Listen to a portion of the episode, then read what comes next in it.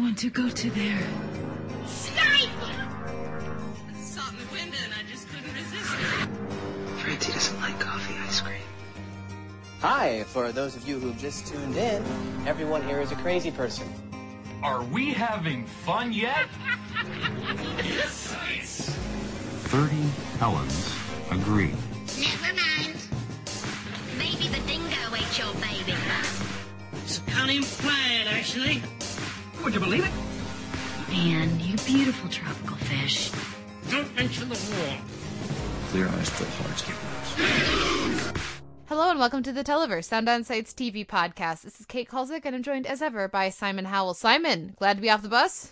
Uh, yes, I believe uh, various parts of this podcast have been recorded in three different provinces. Yeah, something like that. Yeah. You're so excited sounding. I'm very tired. Also, because of the nature of the of the editing process, you'll hear my enthusiasm levels and energy levels just go randomly up and down, and that's because some parts of this podcast were recorded days ago, and others recorded days later. It's like being in a really dull time machine. you and while we're giving you guys a peek behind the curtain, let me just apologize right now. There's some background music in our DVD shelf this re- this week. Uh, some some I think it's like guitar or something that was bleeding through the walls of where I was recording. I was not recording at the normal location either this week, so I apologize for that. Hopefully, it's not too distracting. But uh, but I think the the content of our DVD shelf with the fabulous Sarah D. Bunting from Tomato Nation and previously TV more than makes up for any audio uh, in irregularities. Of course, we were talking Felicity this week, and I gotta say, in looking up you know pictures and and and uh, episode lists and stuff. Felicity is underrepresented online. There's like, it, I had to really look to find a good picture for this post. Yeah, I- th- we we were discussing off mic the many reasons that that might be the case. I think it's a matter of demographics and timing mostly. Now, obviously, we talked about this in our DVD shelf, uh, but I'm biased because of when I watched this series the first time. This seems like it's very similar to some of the CW shows, but just much better. Uh, what is your thought on this? How does this compare for you to any of the, you know, teen angsty, rom- relationshipy kind of CW shows that get way much, way more attention from, you know, the internet? I don't know. I mean, I guess the only comparison points that exist right now are all genre shows that are secretly that thing. Hmm Whereas the shows that are probably closer analogs would be like your Gossip Girls, your um I'm thinking of right now. I think of like a Hart of Dixie, but that's not that's not at school. You know, Yeah, Carrie Diaries, but that's high school. yeah. You're and you're listing shows that I have not and likely will never watch. So I'm really this whole this whole shelf. I'm just totally out of my comfort zone, which uh, hopefully some of you will find amusing. Well, just let us let us know if you're listening out there and uh, you're a fan of that kind of show, and and you've seen Felicity. Let me know how you would compare them, and if you haven't. Let me know why you haven't checked it out because it's good and it's readily available. But that's coming at the end of the show. We also spoke with you guys about things that aren't Felicity. This week we heard from Sean at the website who says for the answer of the week question being Uh, we were talking. I was just throwing out there what sort of '80s ephemera or stuff from your relative childhood do you not see represented in this new wave of nostalgia-heavy series? And he says there really ought to be a whole TV series adaptation of, of Queensryche's 88 album, Operation Mindcrime.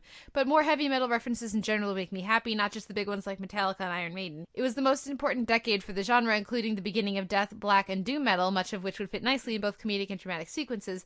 And uh, he says, fair enough on Reign and Arrow, there's a time and a place for typical CW fare, and for many people, those are never and nowhere. Hold that thought till you get to the DVD shelf, Sean.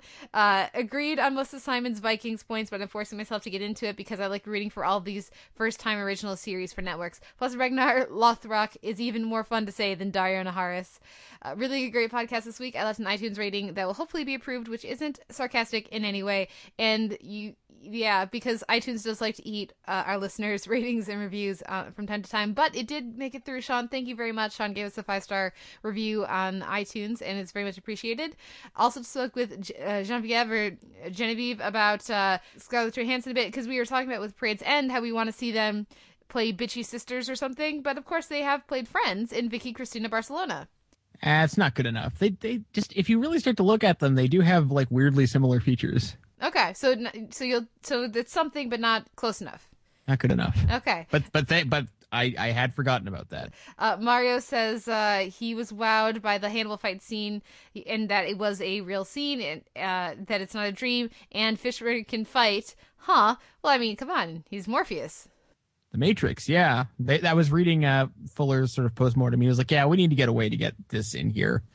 So it's that's one of those nice bits of serendipity that they manage Yeah. in series. One person used to be a professional dancer and and fighter, and one of them is Morpheus. You find a way to make them fight. Uh, yeah. Yeah. Uh, Carl wants to know I watched the early part of Hannibal season one, but I know how the season ends. Should I just start season two, or am I lis- missing a lot of the story? Does he need to catch up with all season one? Thoughts?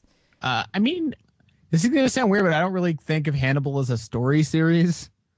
It's really just more a series of beats, you know, a series of images, a series of just strange sensations. I mean, we all sort of know the, the basic contours of the story anyway, unless they're going to radically change it, which from what I'm hearing from Fuller, they're not going to. So, as far as I'm concerned, if you're enjoying yourself, you should just watch the whole thing. Okay, yeah, I, I, I can see wanting to get caught up to where the conversation is, because there are about uh, like ten of us watching Hannibal, but we're all talking about it on Twitter. So I understand if you want to get caught up to the series, but do you know, Phil? I mean, if you like it, it. I would absolutely agree with sign with what you're saying. Beth wants to know, hey, have you checked out the Canadian series Bomb Girls? It's about women working in a bomb making factory during World War II, and it's on Netflix. I had not, but you had. Yeah, I've seen an episode, which maybe isn't the fairest way to assess the show because I briefly considered sort of doing a quick segment on sort of contemporary Canadian series that I watched one week, but then I saw a few and wasn't really impressed with any of them.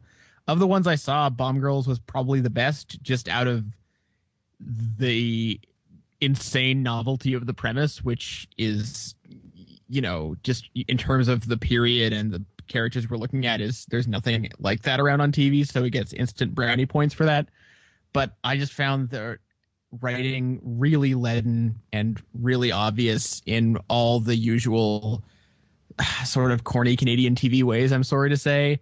Uh, and it just kind of sunk the rest of it for me. It wasn't totally unlike my experience with Vikings, actually, which is also a, at least a Canadian co production. So I, I wouldn't mind checking back in with it at some point to see if that's not the case, but I was quite disappointed in it, actually. Well, and uh, when we talk about Canadian productions, don't forget we're about a month away from Orphan Black season two, and apparently there's a trailer, and apparently it's awesome. I haven't seen it yet, but there there are Canadian shows that we are rather fond of. They just aren't on the air right now. Uh, also talked with Keith a little bit about Grimm and Woo. I'll talk more about Grimm later in the podcast. We talked Twilight Zone, True Detective, Walking Dead, Hannibal this week with many of you, as well as specifically with Beth, Catherine, Kristen, Eric, and Kyle. Some Felicity. Uh, thank you guys for your input there. Uh, but it's you, there's a lot of shows to talk about this week. The Olympics are over and we're in high gear. So let's take a break and come back with our week in reality and comedy. Thank you for being a friend.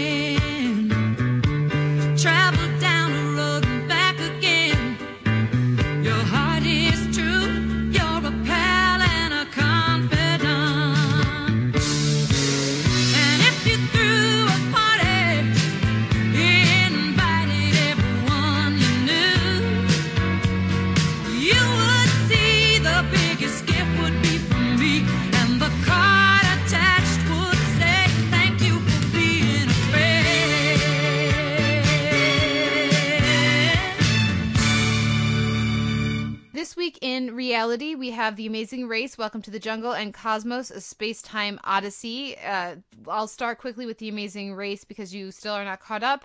Uh, are you going to even try at this point? Are you going to jump back in or are you going to sit this cycle out? It's going to depend, I think, on what happens this week. Sundays, as you know, are insane right now. Mm-hmm. So we'll, we'll see, especially with the re-arrival of the Good Wife. Yeah, it's uh that that's the one night a week that is just the most insane uh, for me personally. I am enjoying the Amazing Race. I, I that's a fun one for me every uh, the next day when I uh, have a long run or something that I will try to to, to watch. Uh, I'm not doing too hot in the pool. I'm seventh out of twelve, but you know, hey, that's that's not as bad as last last season when it was and I was terrible. Uh, but Bob is currently in the win in, in the lead with 23 points. I've got 13, and Mario, our uh, one of our former winners, is currently in last place. I look forward to seeing what happens uh, when some of these other teams get eliminated. Uh, Dan, who of course won last week, he had to pick a, a new team this this week, and uh, there's a couple others as well. But it's it's been fun, you know, following along with the pool. I know you're very excited. I told you already who got eliminated this week. Uh, who are you going to be rooting against at this point? I don't know. Who do you think there is left to root against? Because I mean, if the YouTubers are out, that's. I mean, I just feel like an angel got its wings, you know. yes, but you know what? I gotta I gotta give it to the YouTubers. I enjoyed their uh, their stick to itiveness. I enjoyed uh, the comment the commentary about the country singers.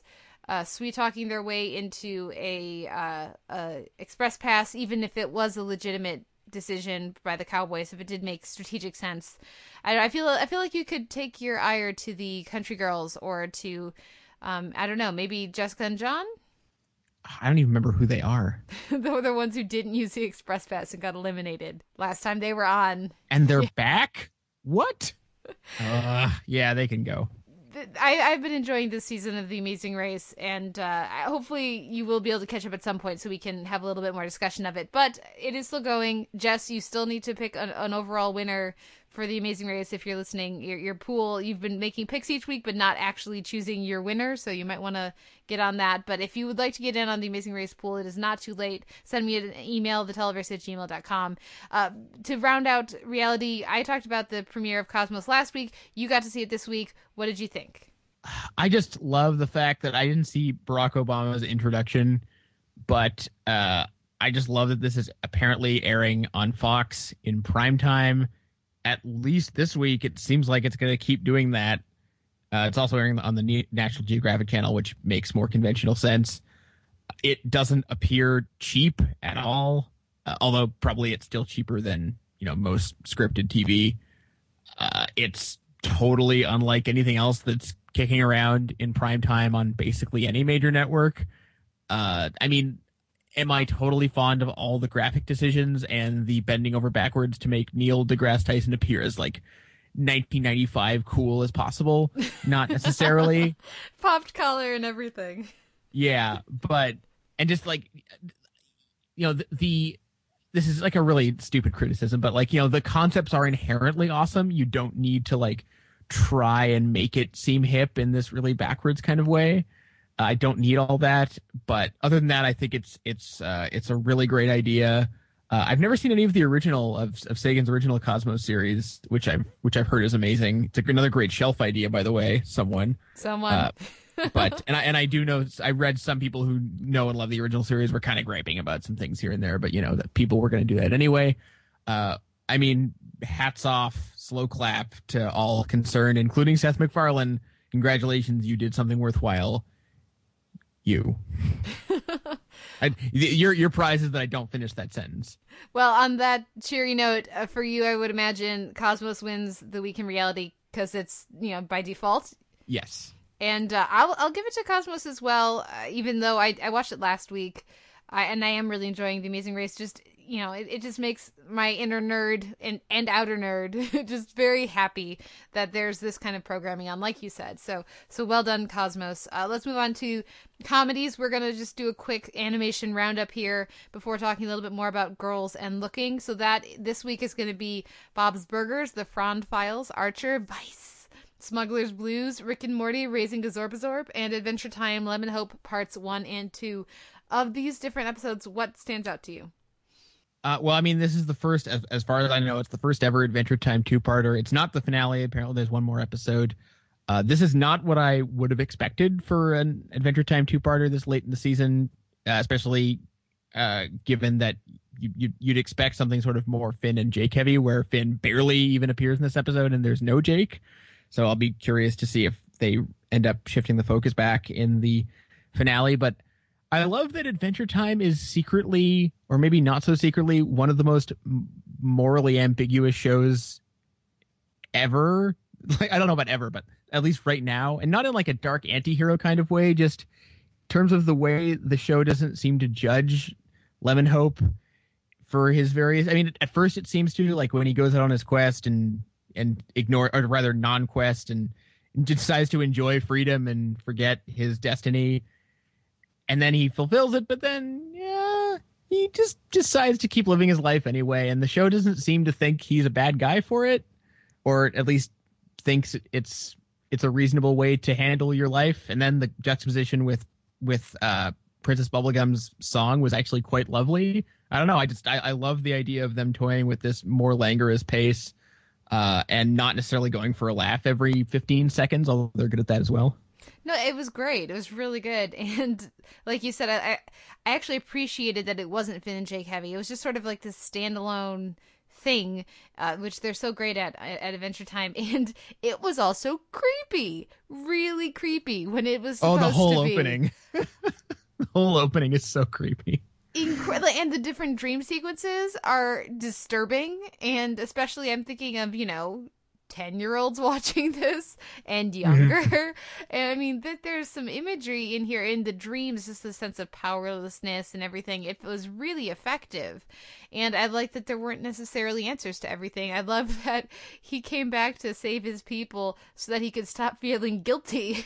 And then he could just go off and go back on adventuring because he didn't feel you know just the peace at the i mean that was it was really great. Uh and i think it was a smart move to have to have finn and jake basically not in it and like you said the show doesn't judge him princess bubblegum is judgmental towards him at the beginning but i feel like the show isn't necessarily and um i kept waiting to find out that Princess Bubble- Bubblegum was behind Flannel Boxing Day and like all of that, and she had been like constructing this scenario to teach him a lesson. And I was really glad that that didn't turn out to necessarily be the case.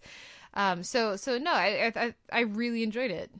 Yeah it was great and also uh, another sort of moral ambiguity thing flannel boxing day was kind of really weird Yeah, yeah. and just kind of straight up murdering stuff Yeah, and so money. cheerful about you know, oh, he's happy. We can lure him into following us, and then kill him and take his money. yeah it was it was pretty out there anyway adventure time great as always well and so next up on a thing that i know we're not going to agree on uh, i thought that rick and morty had actually gotten a lot better since the pilot and i even went back and rewatched some interim episodes. This week we had raising gazorpazorp and then immediately upon starting to watch it i was like oh this was so the wrong episode to come back with but and apparently i was right. Yeah, yeah, this was uh it was really interesting because I had been looking forward to after hearing your reaction to you know the different changes that they had made apparently since we watched the pilot you know the episodes moving forward. And even just hearing that apparently Dan Harmon is in talks to make an animated revival of uh Heat Vision and Jack Heat vision and jack yes yeah, just- which is such a delightful, not produced pilot out there. If anybody's had a chance to watch it, it's just insane, and I kind of love it. So you know, there's there. I I was all primed to enjoy, be psyched about Rick and Morty, and then I I messaged you when I was you know t- maybe four five minutes into this episode, going, it feels like this episode was specifically designed to aggravate me. Uh, and so we have the a lot of the vocal ticks that I hadn't noticed as much, hadn't bothered me as much in the pilot as they did you. I want to know. I'm curious to hear from you since you've watched more of it than I have. If this is, uh, if this is normal for them, or if this is more aggravated than it was, um, in the other episodes you watched after the pilot. Also, if you spend an entire episode with uh, really frustrating gender stereotyping and uh, just really obnoxious sexism, even if the characters aren't right, or you're not supposed to think they're right, if you spend an entire, you know, 20 minute episode being offensive and annoying and not funny, two minutes at the end isn't enough to undo that for me. So, no. I liked everything with the alien and the and and uh, Rick. I thought that was actually all really great, but everything off planet did not work for me.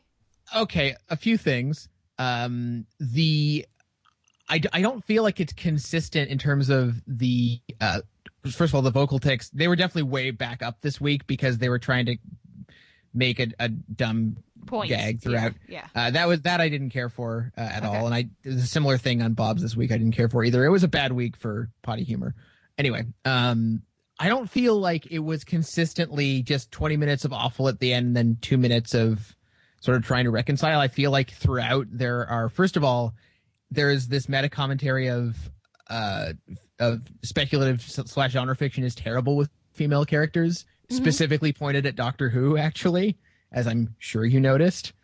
Uh, so uh, is I mean the line about why will I be worse at going through a hole if I don't have a wiener?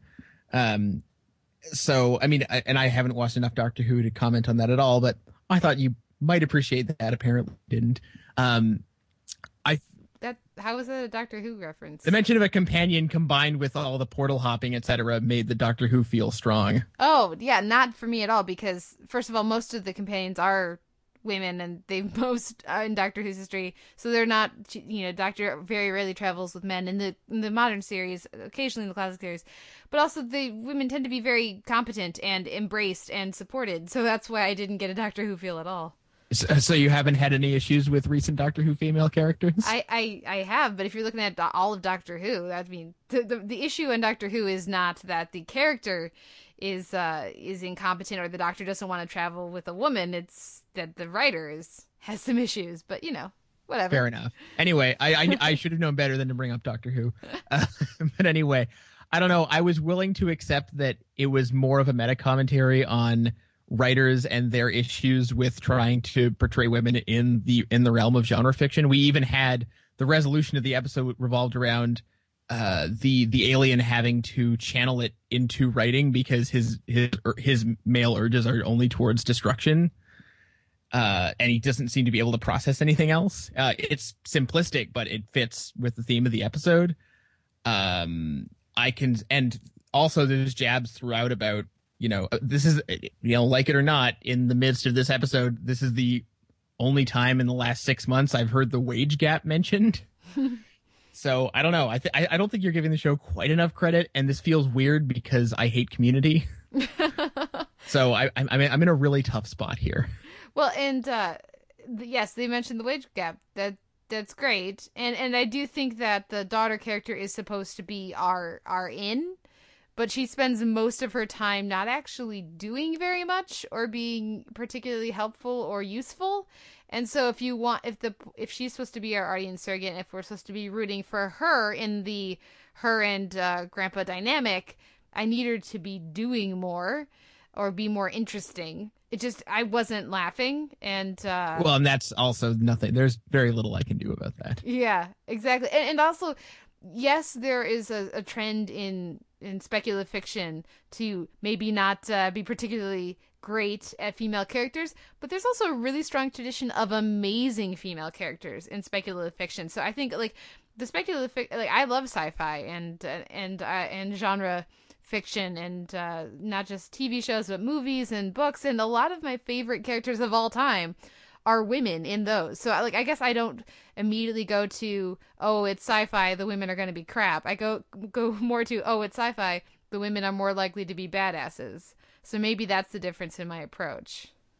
Maybe. Um. Anyway, I, I, I don't think you should give up on the show yet. That was the other thing I wanted to ask you. Is this indicative or should I be because as soon as it starts like I don't think this is the best episode for me to be judging this show.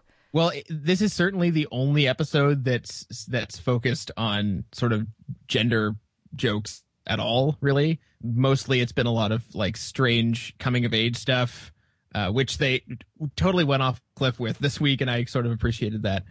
Um, yeah, just a diff- and even like weird attempts at pathos, which actually generally have been working and wasn't really attempted at all this week, uh, unless you count the stinger, which I don't think you should.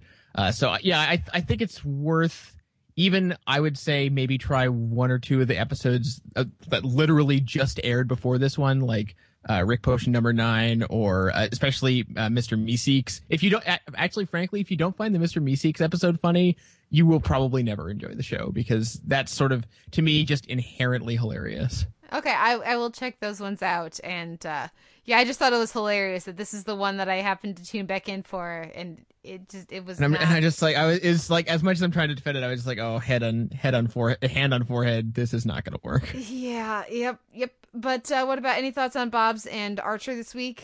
Um, I thought the uh, bookending segments of, of Bob's were pretty decent, but I really, really, really didn't like the fart school segment. I just, I almost couldn't watch it. I, it was, it was a bridge too far.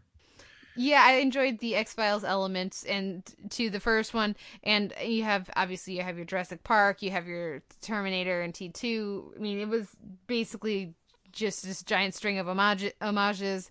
Um, it was fun, but uh, not nearly as memorable as the anthologies of interest from Futurama that it was sort of reminding me of.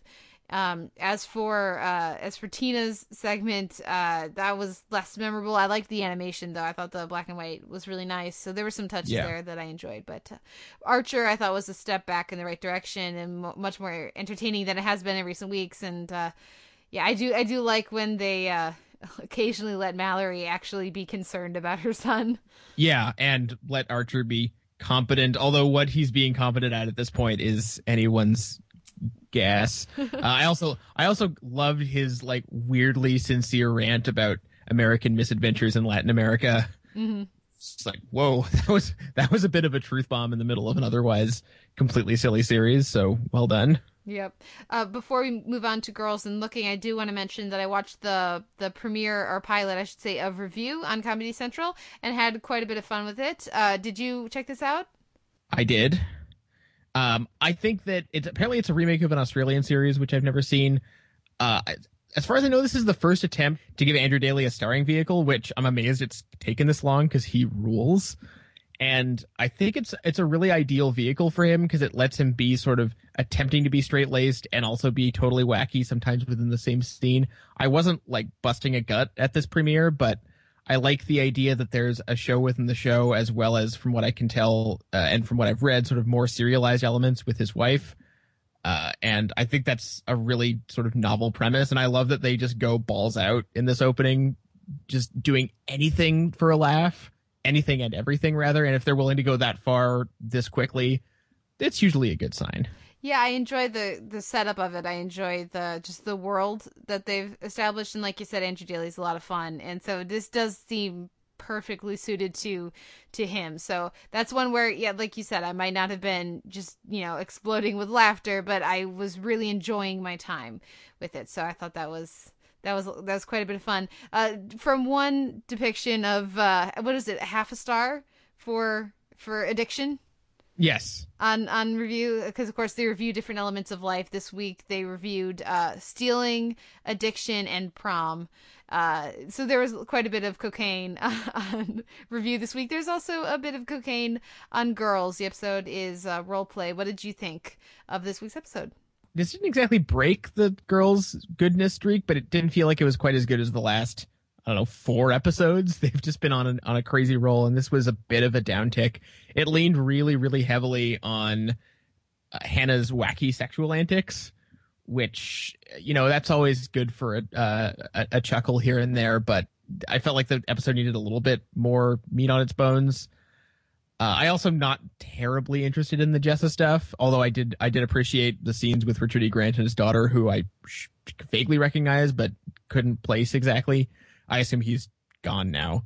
Anyway, um, and I don't need to deal with whatever it is is going on with Marnie and that guy. I, I almost couldn't watch those scenes; they were so painful. yeah they were exactly what they were supposed to be what they were intended to be i should say and they were very effective uh it sounds like the Jessa's scenes worked a lot more for me than they did for you uh, i really enjoyed that i like that it lets shoshanna be very effective and you know positive and the the useful one of the group this week and as for as for hannah i like that while they have adam spell out you know the, his, progression in their relationship which is should be so obvious but they, they they i like that they spell that out but they don't spell out that hannah is clearly messed up about her grandma dying and then Mhm. they let that remain subtextual because she was absolutely a-okay 100% fine with adam like the week before and then her grandma dies and all of a sudden she's acting out and she's worried about losing him and all of this stuff as well so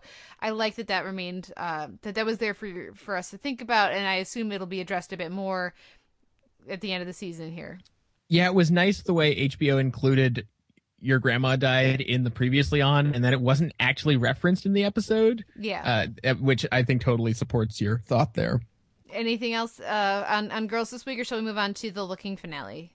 Let's do that. Okay. Our last comedy of the week is the finale of Looking, Looking Glass. And of course, last week we also had Looking for a Plus One. We didn't really talk about that episode uh, since last week's uh, podcast was so full, but we're going to talk a little bit about it here. Simon, how did this finale work for you? How does the whole season kind of shape up?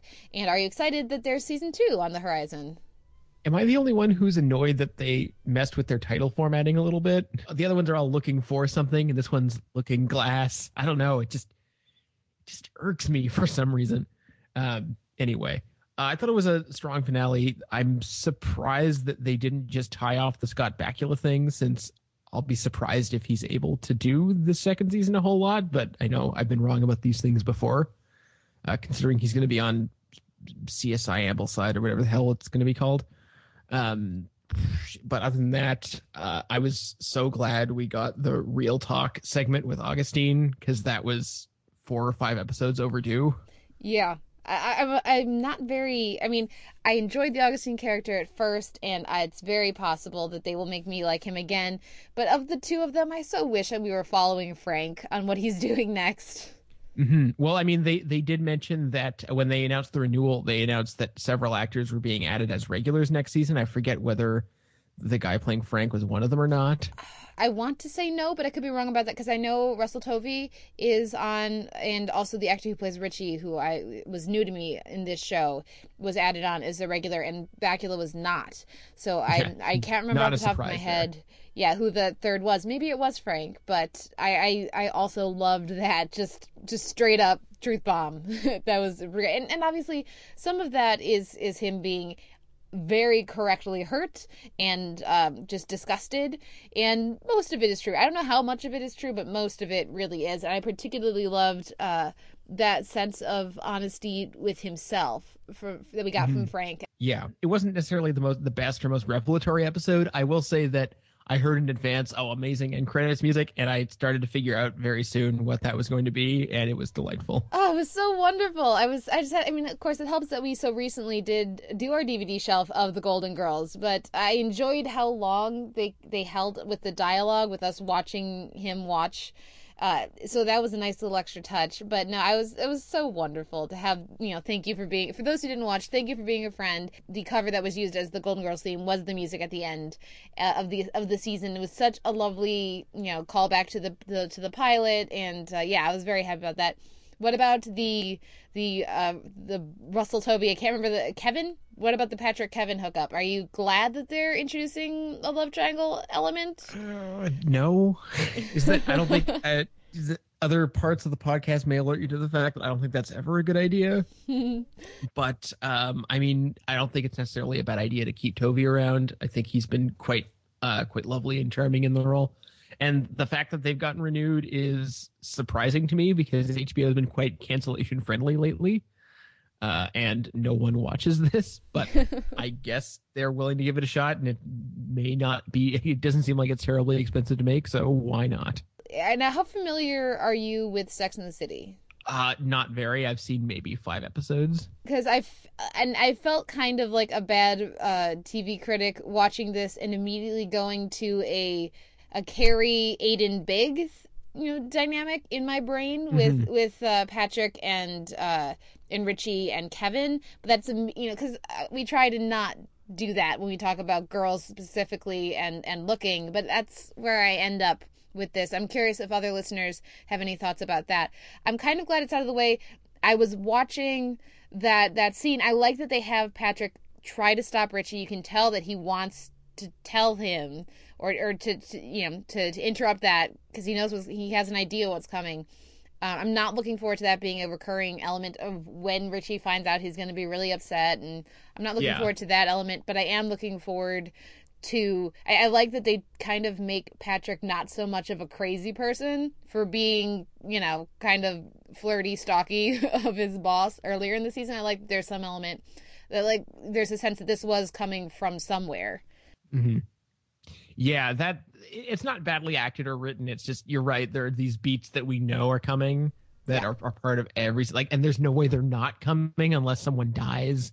It's just, yeah. This, can we do something else, please? Yeah. Any other thoughts on this finale or Dom? We haven't really talked about him very much. Uh, uh, oh, the other, you know what? I remember the third one is Doris. Yes, her scenes were great. Yeah, she's going to be a regular next season, so hopefully she'll get more to do. Uh, which right. also tells me that I don't think Frank is back. So yeah. So any other thoughts on the on the restaurant, Perry Perry? Do you think this was all just a way to to get him to a place where he's emotionally interested uh, in in Scott Bakula and in an older man? I mean, I, th- I mean, my ultimate takeaway from that is I was mostly happy about Doris getting a little bit more screen time, and in conjunction with hearing that she was a regular next season, I think that's one of the most promising developments. Um, I mean, I think it's pretty clear that Dom's the most likable of the main trio of dudes, so giving him a giving him actually positive scenes was, I think, the correct move for a finale that was mostly full of just, oh, don't do that.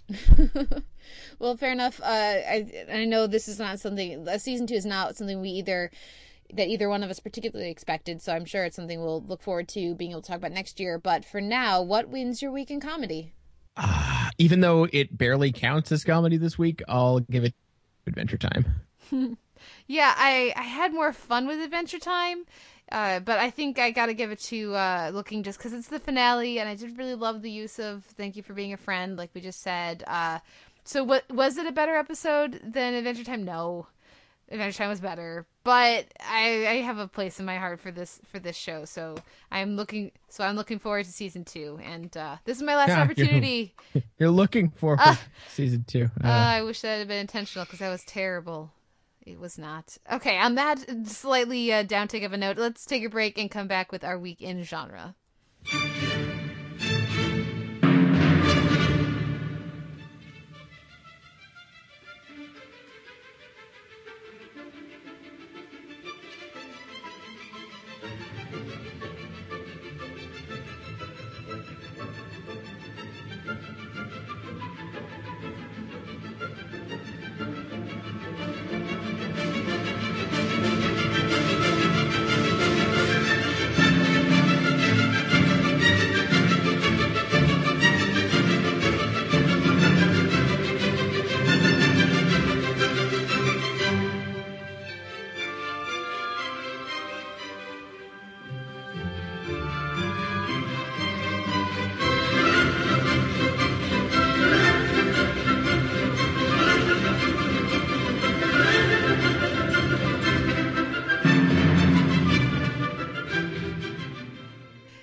Week in genre, we have the pilot for Resurrection, which is called The Returned, so it's nice and confusing.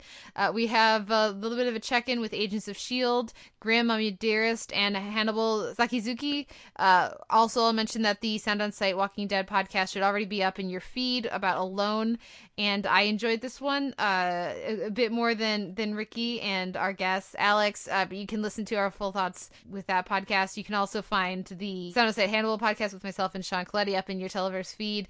Uh, what did you think of Resurrection? I, I don't know. I'm not sure about this one. I, uh, on one hand, I, I think it's an interesting take on extremely crazily similar material to uh, Les Revenants. Like, I just the number of parallels are just silly.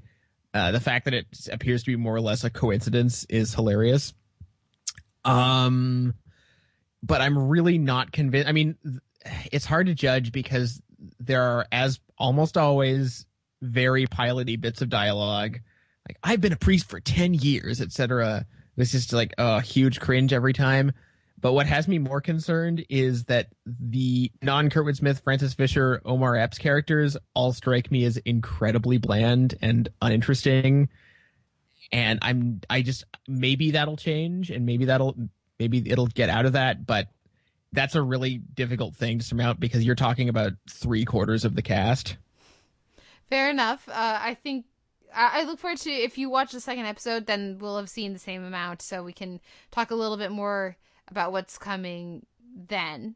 But uh, there's some moves that happen in both in this this pilot and the second episode that I appreciate that are very different than uh, Les Revenants, and uh, so there's different priorities. obviously with the two shows they're you know one is very much a french show and one is very much an american network tv show um you know for better and for worse but uh but you know and i have this affinity for some of these actors uh, i enjoy the the ridiculously attractive doctor character because that actress of course was on chicago code and i enjoyed her there. So there, there's some different you know other f- f- familiarities and affinities that i have for some of these actors that may be helping with my approach and my, my take on it my my positive uh, take on, on the episodes. But uh, but yeah I, I can't really argue with that. I think obviously the the high point is kurtwood smith and frances fisher and the kid. And you know omar epps i think worked pretty well too. But you know that's clearly the center of the show hmm Well, and it's sad when you see Kurtwood Smith and Frances Fisher, you realize,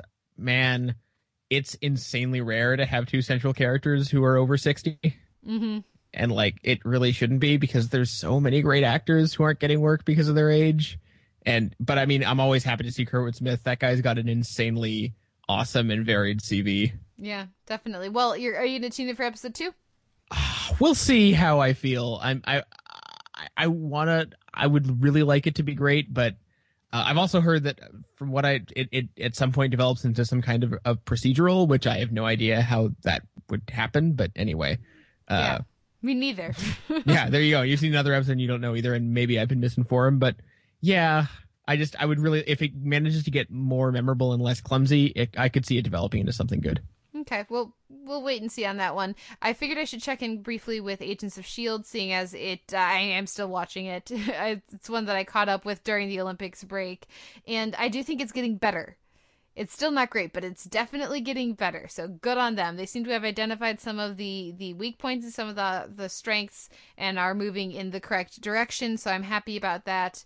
And I like the introduction introduction of uh, Deathlok. I like that they're bringing J. August Richards into a more important uh, recurring role. I think that's a very smart move. Uh, we'll see when we next see him. And uh, there's some other elements that you know, again, I think are are good moves, both incorporating more comic book elements and also allowing the the characters to feel more intrinsically tied to each other. So uh, whether the big Sif storyline really works will you know have to remain to be seen. But for now, it's moving in the right direction. Next up is Grimm and Mommy Dearest, which both saw Adalind give birth, but mostly was about uh, Wu. We, he got a first name, Drew Wu, because apparently Lu Wu was taken. They wanted him to be Lu, but is a recurring gag on set apparently.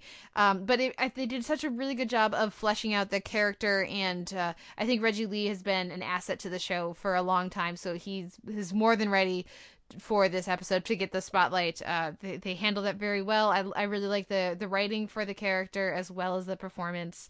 The monster was creepy. You did not watch this one, yes? Uh, no. There's there's a Wesen that that leaps in your window if you're pregnant and has a creepy long tongue that it stabs into your belly to suck out the amniotic fluid and then eat the baby. Huh. Creepy, right? Yeah, that's creepy. I'll give it to them. That's creepy. Yeah, and it's based on a, uh Filipino uh, folklore, and, and so it comes. It's sort of like a combination werewolf vampire thing. Uh, so very creepy. Well done, Grimm. Uh, there a lot of these shows, and I talk about this in my review at Sound On Sight. I feel like every genre show, when they've been around for uh, a solid, you know, three, four seasons, they finally give one of their bit characters an episode focused just around them. So we got that on Buffy, we got that on X Files, we got all these different genre shows. You know, gives the character who gets two lines an episode, finally by season three, something interesting to do.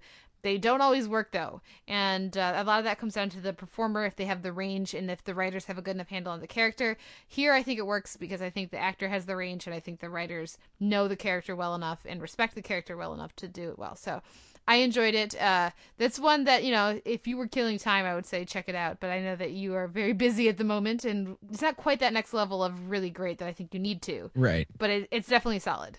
Our final genre show this week is Hannibal Sakizuki. Of course, the Sound on Sight Hannibal podcast with myself and Sean Coletti. This is our design is already up in your feed, your your Televerse iTunes feed, or if you don't subscribe to us on iTunes, you can of course find that at Sound on Sight.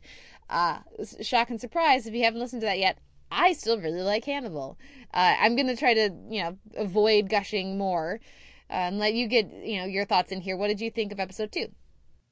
Oh my god, that cold open. Oh, oh, Oh, that's almost my only thought about this episode. Uh, I mean, Oh. yeah, I almost couldn't get. It was basically restaging the Human Centipede on network television and not bothering to change the content uh, with some, you know, obvious superficial differences, but the actual gore levels about the same. If anything, just more realistic because they've got a decent budget. Ah, This is confirming I, never need to see that movie. is is there an image that they presented to NBC and said no to? Is there? a- Do they have a violence limit? Is there? I mean, I I mean, it- it's such a bizarre series. I mean, it, They do have a limit, and it's nipples. Right. Yeah. Exactly. Yeah. We can have you know fifty naked people arranged in in the center of a of a, a retinal display, stitched together and coated with resin, Oh, and then ripping each other apart Ah. when they wake up. But we can't have nipples. So- Exactly. America. Oh man. Anyway, and nobody can swear. But anyway, um, yeah. So that was easily the most memorable part of the episode. I like actually liked it a little bit better than the uh, premiere, if only because it seemed like there was a little bit less portentous people sitting around. We actually had stuff happening, like uh, Will Graham sort of trying, st- st- starting to manipulate the people around him to his own ends. Uh, sort of doing a Hannibal himself, which was great. The actual scene between Hannibal and the guy was appropriately really, really, really creepy. And I loved the translucent uh, suit that he was Mhm. wearing. Yeah. You gotta you gotta be able Uh, to see that wardrobe. Yeah, yeah, exactly. Because otherwise, what's the point? hmm What did you uh, think of like Gillian that- Anderson? Yes, it, well, I'm assuming we're going to be not seeing her for a while. She's on two other series. so um, I, I, I've been reading the weekly postmortems with uh, Bryan Fuller over at the AV Club, and it did not surprise me to read that this is, you know, sort of the, the second half of a movie, essentially. Like these first two episodes are sort of an opening film, and then in a couple of episodes, things are really going to kick into high gear. And we're actually going to think to ourselves, "Wow, this sure kicked into high gear." so I'm I'm wondering how quickly we're going to get to that 12 weeks later segment. But uh, it also seems like we're getting courtroom drama next week, which could be great or boring, and I can't decide which. It's gonna be great. Uh, you think it's going to be great? There we go. great. Yeah. Uh, I hope we get antlers in the jury box. But anyway, uh, yeah, I have I have very few complaints. It was thoroughly unsettling on every level. Okay. Well, then, what wins your week in genre? It obviously goes to Hannibal. and uh, for me as well. Uh, but I did honorable mention to Grimm. They really, you know, an overdue episode that I, just- you know, I just said I did very much enjoy, and uh, we'll see what happens, you know, with some of these other series. But definitely Hannibal. Now we'll take a break and come back with our week in drama.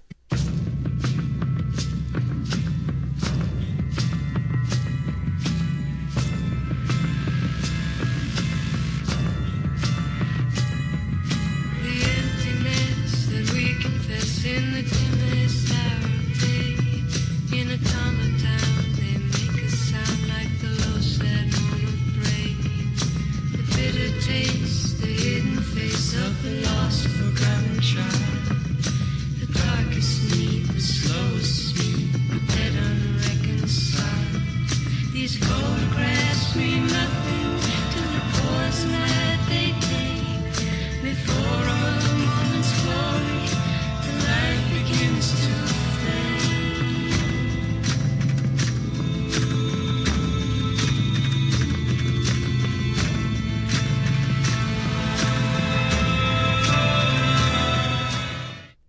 in drama, we have The Red Road, The Wolf and the Dog, Parenthood, The Enchanting Mr. Knight, Justified, Whistle Past the Graveyard, The Americans, Cardinal, The Good Wife, Parallel Construction, Bitches. I feel like you have to say it that way. you do have to say it like that. Yeah.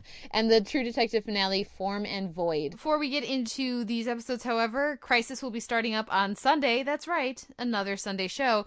This one features uh, a passel of teenagers, uh, high school students at a, a very expensive private school getting kidnapped.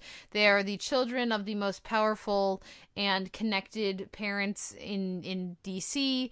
And including the president's son, including uh, a, the daughter of a just like bajillionaire uh, played by Gillian Anderson and uh, and there's you know conspiracy at work it's very similar in just its immediate uh like log line to some other episodes we, or some other series we saw this this season. I think that the cast is for the most part very good and i i like the setup. I think it's handled well. I've seen two episodes the first and second episode and it's not the most consistent show just throughout the entire episode, but there's enough going on, and I was very pleased by some of the developments in the second episode that I do think it's interesting. And while I would like more, you know, like when you have Gillian Anderson next to some of these other characters, you know, other performers, you know, she she doesn't feel like she's necessarily among peers the way that she does on Hannibal.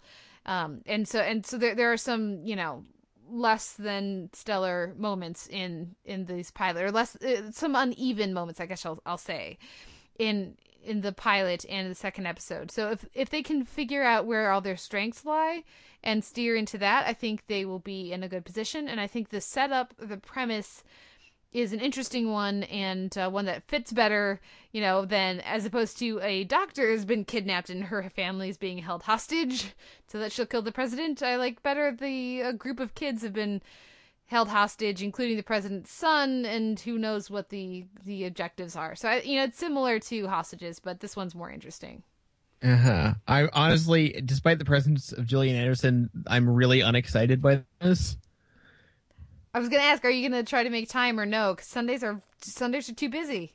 Yeah, I, I, we'll see how it how it pans out. Sundays are insane, and if I, but you know, Gillian Anderson, ah, we'll see. She has a minor role. I will say that she's she's uh she's you know she's not featured prominently enough in their advertising as far as I'm concerned but uh but she she's not one of the main characters. She's a significant supporting character I guess I would say.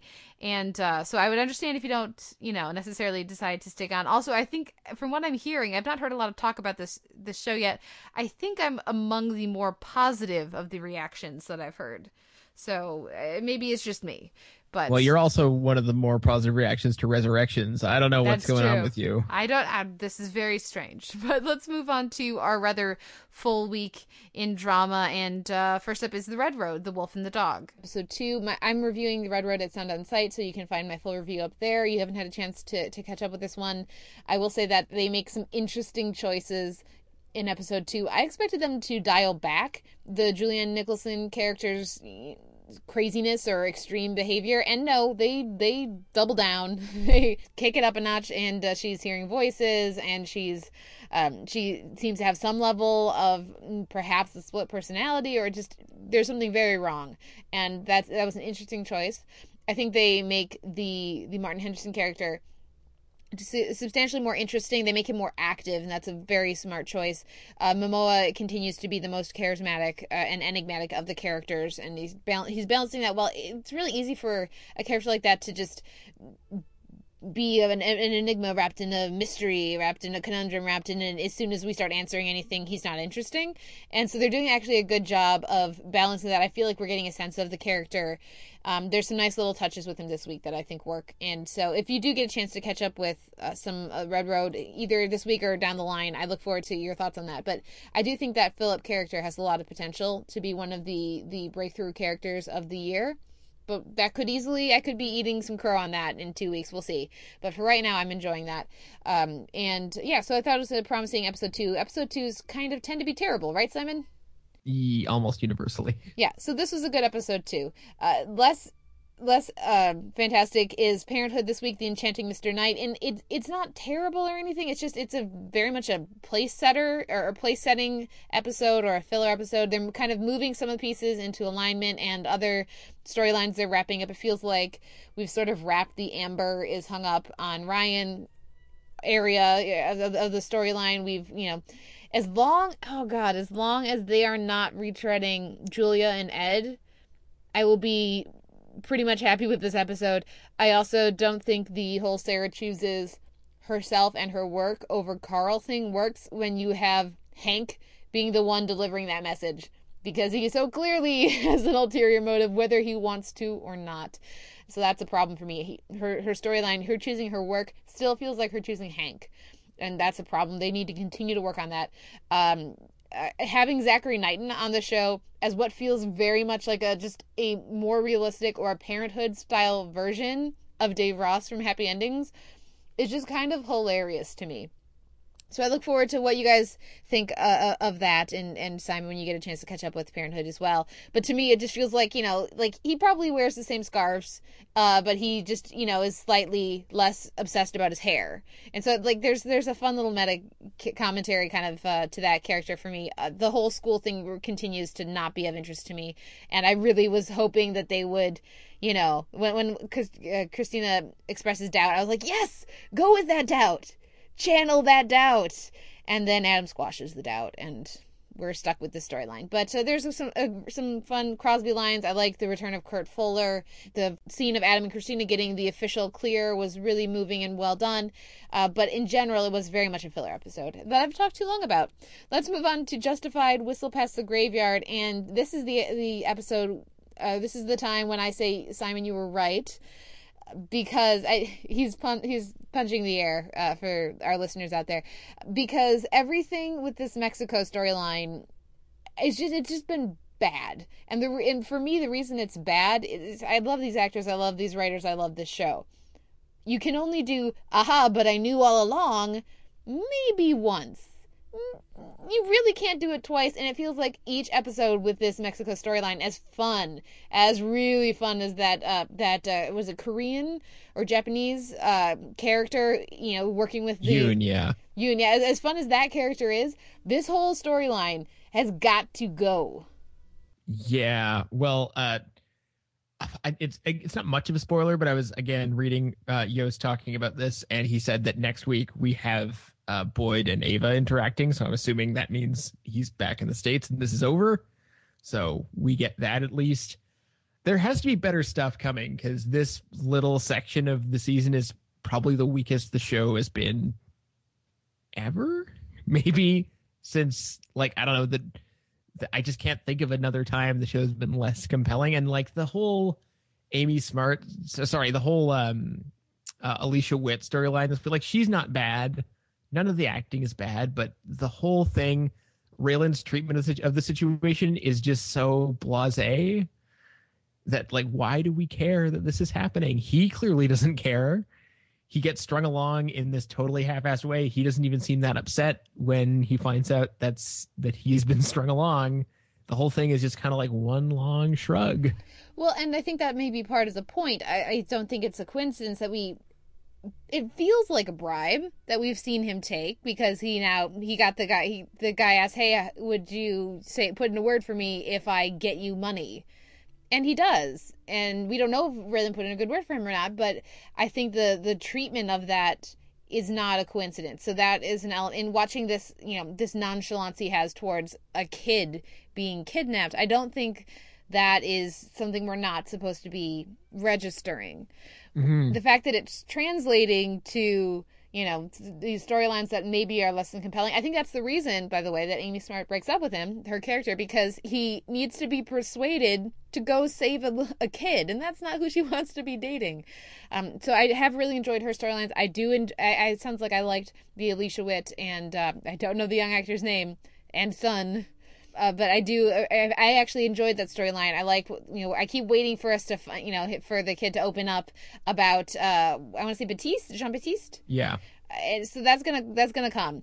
But so I like this more than you did. But um, but no, everything with uh with Boyd and uh, you know, I was so excited about the the teaming up of the Crowders and and the Crowes, and it sounds like that is just headed, you know, for exactly where we were expecting at the start of the season. So that's it's unfortunate. Yeah. I mean, it, it does have, this is a typical penultimate seasons. Are those ever the best seasons? Like almost never. Yeah. I can't think of a, I can't think of any penultimate seasons that are the best seasons. Usually that's when you're sort of, you know, getting things in line for the end. And I'm sure they have a very good idea of what the end game looks like. But for now, and, and it, it's quite possible they've got great stuff in line for the end game of this season. Uh, but we're not seeing much evidence of that right now, which is a little bit dispiriting. Yeah. So, I mean, I do, when I'm watching it, I'm still for the most part enjoying it, with the exception this week of, of the reveal of the Boyd stuff. Um, but but it's not enough for me. It, it, I get to the end of the week and I have to remind myself what happened on Justified, and that's that's unfortunate. That's not where I want to be with this show. Yeah. Oh, and by the way, that scene of of we don't know how we got the car or got to the kid first, and we don't care. It was like, really? Yeah. We're really gonna play it like that? Justified? Come on. Yeah. Well, let's uh, let's move on to the Americans and Cardinal, and uh, let's just start off with how many wigs out of five? Are we still at five out of five? Um, maybe four and a half out of five wigs, but it's it's still Four and a toupee. Okay. f- yeah, four and a toupee. It's so nice to see, and it's just it's, such a harsh contrast with Justified, because I watched them more or less back to back, and that that show is just it feels so haphazard right now, and this show is just humming along with such purpose and such polish, and everyone is just on their A game. Even this episode, where compared to the premiere, very little actually happens. It's mostly just a lot of talk and sort of pieces inching in various directions, albeit way more pieces than before. Uh, it's still just completely riveting.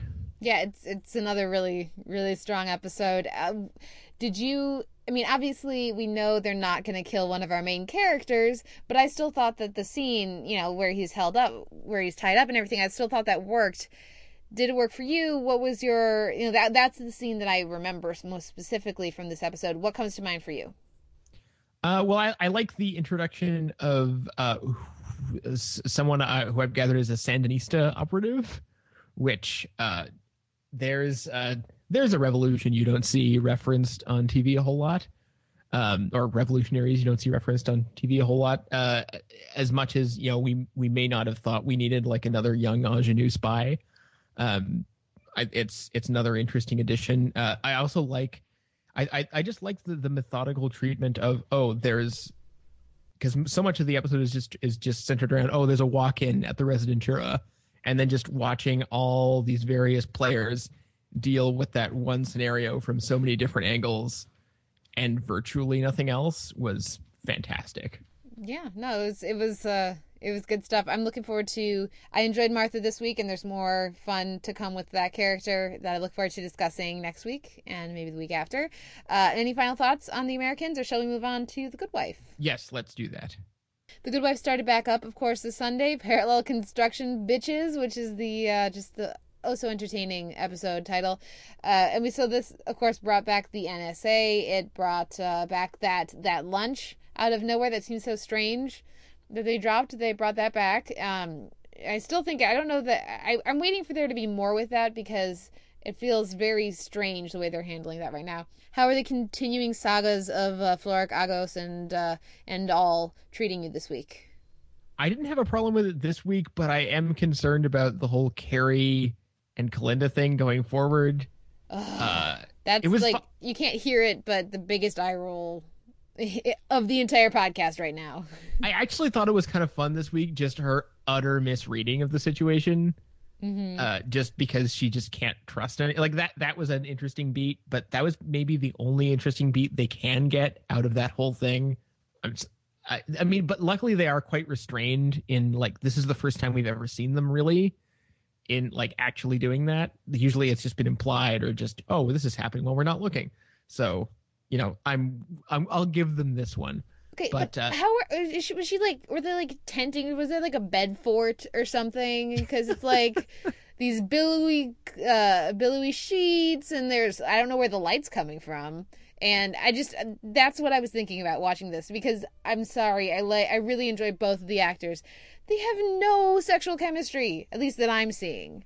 I like them so much better when they're talking to each other than when they're supposed to be in the middle of having sex or right after Yeah. or right before, whatever. But I, I there was there's no spark there for me, so I was instead thinking about where the lighting source was. Yeah, uh, everything else, actually, virtually everything else in the episode was pretty much great. I thought uh, the whole cold open takeoff on Low Winter Sun thing was easily the only good thing that's going to come out of Low Winter Sun, other than money in David Costabile's pockets. Uh, so good, and especially the second scene with the. I mean, it it didn't actually serve to support the themes of the episode at all. It was just so obviously they watched somebody on the writing team actually saw Low Winter Sun and thought it was hilariously bad, and thought it would be a funny joke, and it was. Yeah, that was pretty great. Uh, and just straight up starting the episode that way previously. Uh, I was like, wait, is, am I watching the right channel? What's going? And then it, so it worked on me. I I guess I'm easy with that stuff, but no, I really did. You know, as much as I may complain, you managed to start on the one element of the episode that I really did not care for. I like the rest of it quite a bit, and uh, watching how, uh, you know, how long it takes Alicia and company to figure out as much as they're able to of the NSA element, I think is interesting. I did miss uh, it's it's um Zach Woods. Zach Woods. I did miss Zach Woods, but I like the people they brought in for, for you know this time. Of course, uh, I always remember the one actor from Thirty Rock, so it was nice to see him and you know pop up. As far as you know Eli and and all of that, and it was nice to see Wally Shawn back and the whole Lamont Bishop thing. Um, the rest of the episode was just sort of fun and entertaining, but I don't really have much to say about it other than obviously we still really like the Good Wife yes, I will. I will say that I I was really wary of them reintroducing Lamont Bishop because it was another character that like like Dylan Baker. It's like okay, I feel like we've gotten quite a bit of mileage out of this already. But uh, I actually thought there that plot line was quite entertaining throughout, and I, and I also really liked the kids googling Wallace Shawn's lawyer immediately, just being like, "Oh, well, at least he didn't actually kill anyone." and followed by the quote, "Don't let him know your name," you know. Yeah, that was pretty great. That was pretty great. Okay, let's move on to the True Detective finale, Form and Void. And I gotta say, once again, to you know, to quote you, basically, Simon, the the reaction to the True Detective finale has been highly entertaining to watch. Uh, I know that there are some listeners who are confused about what happened. There are some who who really liked it. There are some who were bored or I don't know what they were expecting, but just didn't seem too happy with it. Where do you fall on True Detective this finale, but also this season? I think uh, for uh, for the finale itself, given what we've seen, I thought it was pretty solid. I, I think that the the actual pursuit and you know arrest etc was riddled with cliches that I could have done without, like Rust following and not waiting for Marty to catch up with him for some stupid reason, or uh, Guy getting shot right as he's about to hatchet Marty to death, etc. Just like you know it's happening. I, I figured actually it was going to be the other cops. It ended up being uh, Rust, which made even less sense. But anyway, um, you know things like things like that did bug me, but I did. I just I really liked the pacing of the finale. I liked that we got a solid 15 minutes of denouement. Some of it was a little bit much, but I that's kind of what the series was like anyway. It felt totally in keeping. Um, Most of it was a little much. yeah, um, and uh, and I I do like the idea. Again, I'm not crazy about every aspect of the execution, but I like the idea of the series really being about uh, sort of this guy ultimately finding a vague sense of optimism amidst his nihilism. That's that's a good foundation. Whether or not that's what I felt like the show should have been about, or what it felt like it was always about, I don't know. But it, there were definitely way worse ways to end. Yeah, and I'll agree with that. Uh, I I liked the little nod to the uh, supernatural with of course, uh, Rust singing the the. I, people were calling it stars. To me, it felt like it was a wormhole. I don't know, portal of some sort. Uh, I I like. I, I almost was tempted because everything else was so straightforward. I was almost kind of curious if they started seeing all everybody speculating so excited that it, maybe it was going to take this you know a turn towards strange or weird fiction and going, huh, could we add any in there? Uh, I don't know how you know. There's a line, of course, about him still seeing things in there. So obviously they, yeah, that probably isn't what actually happened. But uh, but you know, it was nice that there's at least some element of that. Um, and yeah, the denouement was was nice. Having uh Maggie show up and she's got the ring on. Now, I being me normally I'm the optimist, but I kind of feel like uh, my first thought seeing that was like, oh, she is remarried to somebody else, and I was like, wait, actually, I think I'm supposed to think that that's her wedding ring for the two of them for, for that couple and so she's putting she's put on the ring Marty gave her again and I don't know. Uh, so that like all of that was just really convenient or really um I guess kind of rushed. They don't feel like they earned, especially given how prevalent Maggie was earlier on. I really don't think they earned that moment at the end. Um, but I do still think I was really impressed by the central performances in this episode more than many others. I think it was beautifully cinematic. I really enjoyed the way that that the you know somewhat predictable chase through the labyrinth or whatever was filmed. It looked really great, and um and you know if you're gonna do a pretty straightforward and to what has been in many ways a straightforward crime series, uh, then you know it's a good, it's a damn good looking, you know, conclusion in that sense. So I you know, it could have been like you said, it could have been a lot worse. And I certainly, you know, I had, I didn't go into it with huge expectations. I went into it with, I feel like I know where this is going, and some of it I did, some of it I didn't. But I feel like you know, generally satisfied by it. Yeah, I think that's fair. I mean, I, I think do I I think also it's just it's frustrating when a show gives you glimpses of greatness Mhm. and then just ends up being good. Yeah, Uh, very so- good. But yeah, ve- very good and sometimes not that great. But um I, I will say also I complained on the last True Detective podcast about the lack of uh, about the lack of actual police work. You know, mostly there was cat burglary and electroshock therapy, which didn't really seem like detective stuff to me. So it was nice to actually get some detection in this last episode. and specifically to have Marty be the one to make that connection, I think was important because otherwise it, the whole thing turns into Rust Cole's super cop. Yeah, You know, so super that- cop cat burglar Yes. extraordinaire. Exactly. So I, I did particularly like that touch. I like that this notion of him having green ears. She's a traumatized kid. He may have just had like a fleck of green paint on one of his ears, but that in her brain, just like the scars turned into spaghetti, a fleck of paint turned into green ears. You know, I like I like and the, the fact that they don't feel the need to explain that. I also really appreciated. Um, we do actually see you know, and I like the couple lines about how it, they've been working on this for a month you know we it's not like all of a sudden they put the pieces together and they know exactly what's going on it's been you know a month of them chasing down leads and finding tax reports and, and all of that so there are elements here that i do really appreciate i think some other shows could could take a page from uh, but but for me when you put it up against hannibal i clearly prefer i think hannibal's just a much better show more interesting show as much as these are two great central performances Well, I think the real comparison point is to something like Top of the Lake or Mhm. uh, Yeah. or you you could also you know any of these sort of shorter run uh, crime series we've been getting in the fall uh, to some degree rectify, uh, and I think for those it kind of lands somewhere middle of the road. Uh, Yeah. Just just because the aesthetics and the performances are so great, but you know other aspects obviously still finding their feet. I mean, was you also have to keep in mind Nick Pizzolatto, to his credit, wrote this whole series in essentially two months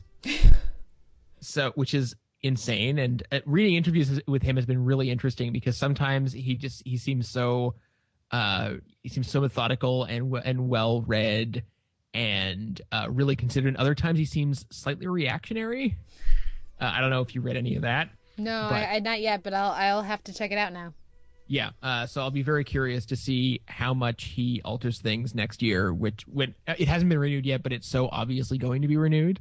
Whatever form that happens to take next year uh i'll be curious to see if it's vastly different or kind of similar in spirit Yeah, I'm, I'm looking forward to season two, certainly. With this experience uh, of the reception of True Detective and the, the criticism as well as as the praise, I look forward to seeing what comes next, what uh, what tweaks are made in the approach. I guess when we have a, a whole new set of characters and everything for season two. So, what wins your weekend drama? i will give it i'm gonna give it to the americans again just because they're yeah it's just it's so damn confident Yeah, it's, it's got it's got swag. There's no other way to put it yeah, definitely the Americans for me as well. So I mean, there were several episodes that I enjoyed here, but but I'm definitely giving it to the Americans. So that wraps up our week in TV. Our sh- a few show notes before we go to our DVD shelf with Sarah D. Bunting from Previously TV and uh, and Tomato Nation. Our outro music is Sweet Petite by the Bicycles. You can find this post up at soundonsight.org where you can uh, leave us a comment, let us know what you thought of the week's TV and uh, what you're looking forward to, what you thought of the various premieres, for example, and pilots and mid-season returns. You can also like us on Facebook to follow the goings on at Sound On Sight TV. You can send us an email, theteleverse at gmail.com. You can leave us a rating or review on iTunes. Be like Sean and leave us a, a, a rating or a review. We have both an M4A chapter feed and an MP3 unchaptered feed. And then, of course, we're both on Twitter. I am at the Televerse, and you are.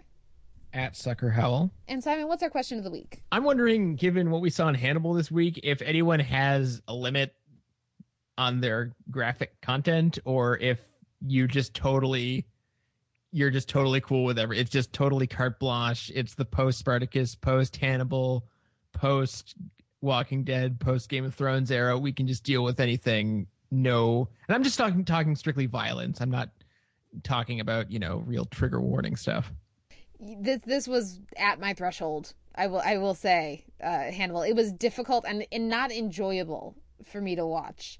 Uh, in, in a way that Hannibal usually is. They usually make manage to make their violence graceful, but the fact that it was a living person experiencing this, as opposed to somebody having died, and then you know uh, that it was definitely at my threshold. What about you? right so you were okay with the uh, leg osso buco Oh yeah, that was fine. okay um, i'm a little bit disturbed because i'm not sure i have a ceiling and i'm still waiting to see where i mean it, it was hard to watch but i didn't avert my eyes Okay. and actually and actually i had to show my my cinephile roommate just to be like so this is what they're doing on tv these days Good stuff. Good stuff. Well, let us know what you think. And for now, we will take a break and we'll be back with Sarah D. Bunting of Previously TV and Tomato Nation to talk Felicity. Come with me. What? Well, I was I was in bed last night alone, which is weird. Um, and I had this epiphany. Why don't you come with me? To Berlin? I have my job with Dr. Kessler. Well, just for two weeks. You know, the, the same amount of time you're supposed to drive with Ben. I'm a little ahead of myself. I, I already ordered you a ticket. Oh my god, no! I know, it's a huge deal, you know, taking a trip like this. I mean, on your own, let alone with me, but I thought this through and I'm telling you, it's a genius move. I can't go. You can't go with me. No. Why? Why? Yeah. Uh, there are a million reasons why. I I can think of no less than three reasons why. Well, you know, I'd, I'd like to hear those reasons. Okay, uh, first of all, there is the Noel factor. Noel factor? What? You think you get jealous? No, no, he's far too mature for that. He he invited me to Berlin. Berlin? Really? Wow. Really. And secondly, there is the Julie factor, which I've got to say is sort of killing me. Yeah, I know, I know. What's the third? We b- we both know what the third is. Tell me, what, what's the third? The moment, the almost kiss. Mo- don't pretend like you don't know what the third is. Okay, okay, okay. I...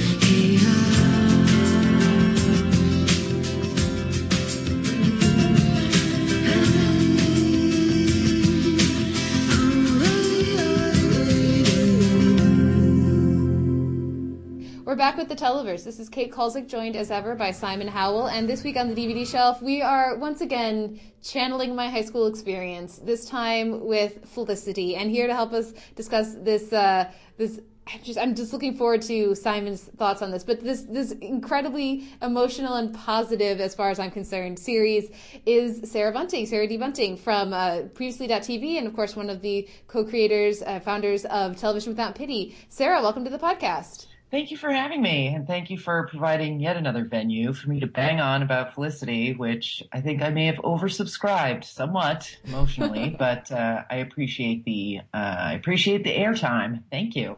Well, it's such a. f- I mean, for me, I really do have a difficult time separating those those WB shows from when I watched them, which I. I think I was like 13 or 14 when Felicity started, which may have been the perfect age, let's be honest, for to watch Felicity somewhere in that range up through like, I don't know, 25 you know just out of college maybe it would make you reminiscent of uh, of your college experience. But it was appointment viewing for me for a while and it was really great to get the opportunity to go back and revisit it and uh, you know have a nice little bit of confirmation that no it was actually a, a really good show Yeah, it was a pretty good show. It does hold up pretty well. I mean, some of the styles are pretty funny, like when everyone's wearing. Do you remember those like plastic, lacy looking chokers that everyone's wearing for like a year? There's a lot of those.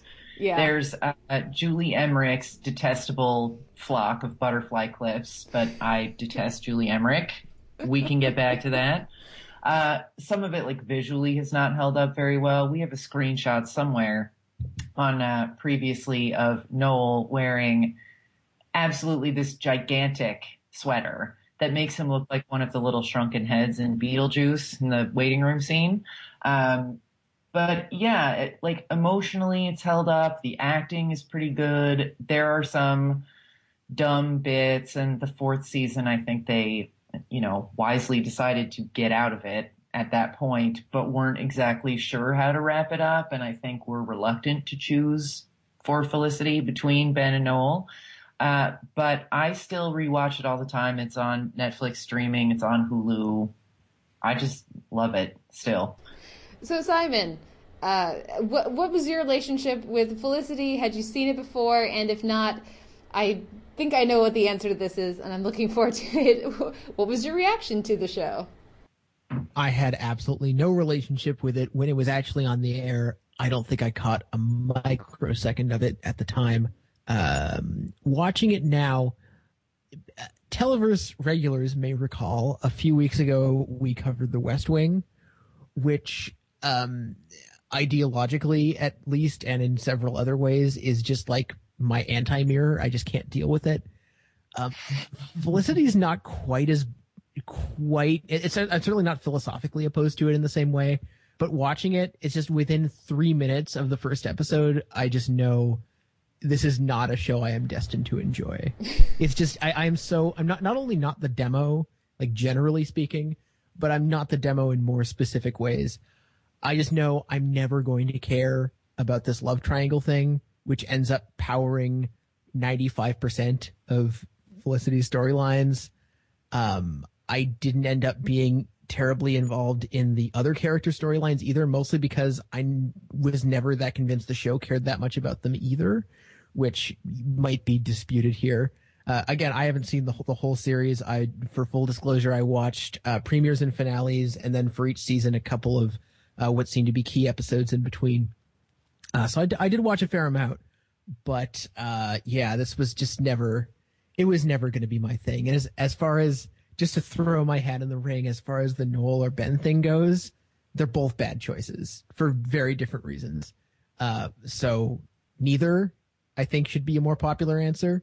But I guess that we'll get would there. be my answer, in fact. But I'm oh yes, high five. to- uh, but I'm interested to hear. I was Team Noel back when it aired, uh, and I'm old, so that I was in my 20s when it when it came on, and I was Team Noel then. I think because I could relate to having these like amor fous with the Bens of college, and I found him very frustrating and um, glib. Uh, rewatching it now, I find Noel more detestable for other reasons. But first, we should find out uh, what team Kate is on, or if she is also declining to play, as Simon and I are. Well, what I thought was really interesting is when I was watching the, the series, I was I was just so aware that at the end of the season one finale, it was obvious the correct choice was Noel. It, you go spend a weekend, uh, two weeks in Berlin, or a road trip across America with with uh, with with Ben. Clearly, the correct choice was Noel. And then it was really fun to rewatch the the and it, just in general the series, I was Team Noel. And then to watch it now, I was very impressed with the way that the show uh, was so clearly the show was cl- pro Ben. And I don't know why I didn't realize that when I was. I mean, I like to plead high school uh, for for not realizing it and not having seen that much TV at that point. But uh, clearly, the at that point in her life, Ben was the right choice for Felicity, and it, it seems obvious now. Uh, As for who is a, a good, stable, long term par- partner for her, obviously neither.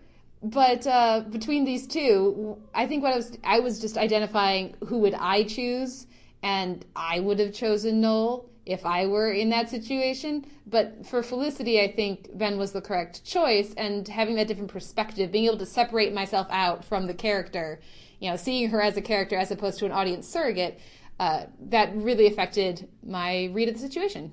I think my take on it was that I couldn't really relate to ha- having access to the Ben. Like in Felicity's shoes, the Ben would have like been friends with me. We would have shot pool together, but he wouldn't have ever sort of come around to being interested in me romantically. So I think I had maybe a little more invested in the idea of uh, Ben is a bad choice and Noel is a better choice. But at the same time, it's like, eh, you know, they're 20.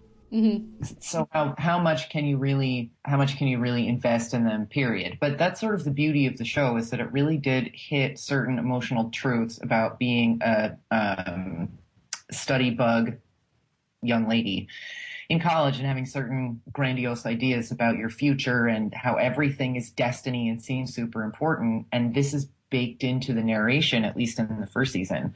Uh, so that's one of the things that I've always liked about the show, also. Well, I, th- I think for me, the the reason I, I knew the show wasn't going to work for me is that it pays a lot of lip service to. I mean, the whole premise of she follows this guy across the country, and the show acknowledges that this is insane to its credit. Uh, it, it acknowledges it a lot. I'm not sure if it acknowledges it enough, though. Um, it sh- probably should have had her in a in a uh, in a straight jacket for half a season. I that would have made me that would have been better. Uh, but that does actually end up happening in the fourth season. I'm not recommending that you power through the episodes you didn't watch, but she does end up in the bin. oh, does she? Reasons. But Oh, still, well, well, because then- she's time traveling and no one will believe her. Obviously, Simon. right. Okay. Well, I, okay. I, I skipped that part of the time travel thing. We'll get there.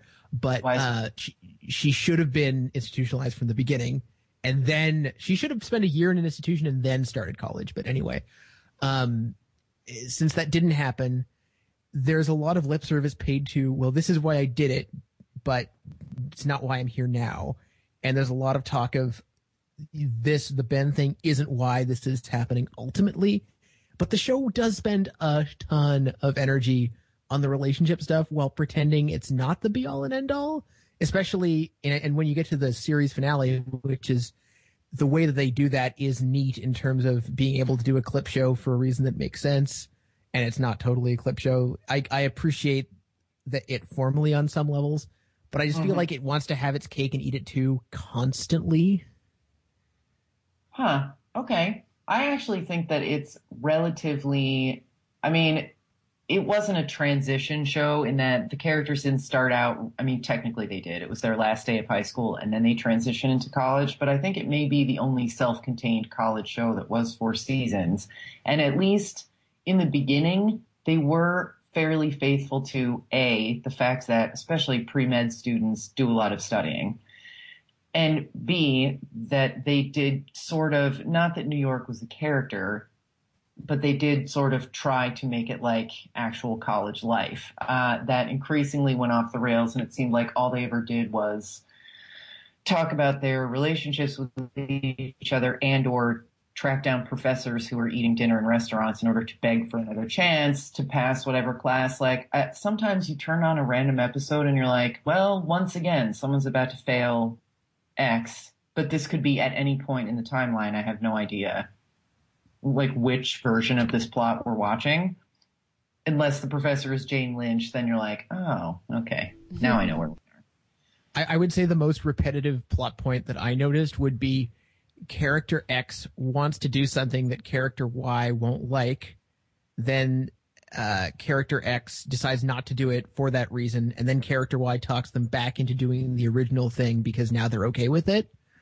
Yeah, You guys know that's what I'm- that that seems to be Mhm. that seems to happen in every other episode. yeah. Well, what I think is uh, interesting about that, and and I, I also have to comment with the college thing. It is so refreshing. It's sad how refreshing it is to me that they actually do go to class, and we see them in class, and we see them studying for class. I literally cannot think of another show that usually they start in high school and then transition to college, like you said, Sarah. But I can't think of another show that actually seems to care if their characters are studying when they're supposed to be, you know, you know, very intellectual studying type people. So I actually really enjoyed that. Uh, but that's one of the things that is frustrating as it can be. I'm sure it was for you, Simon.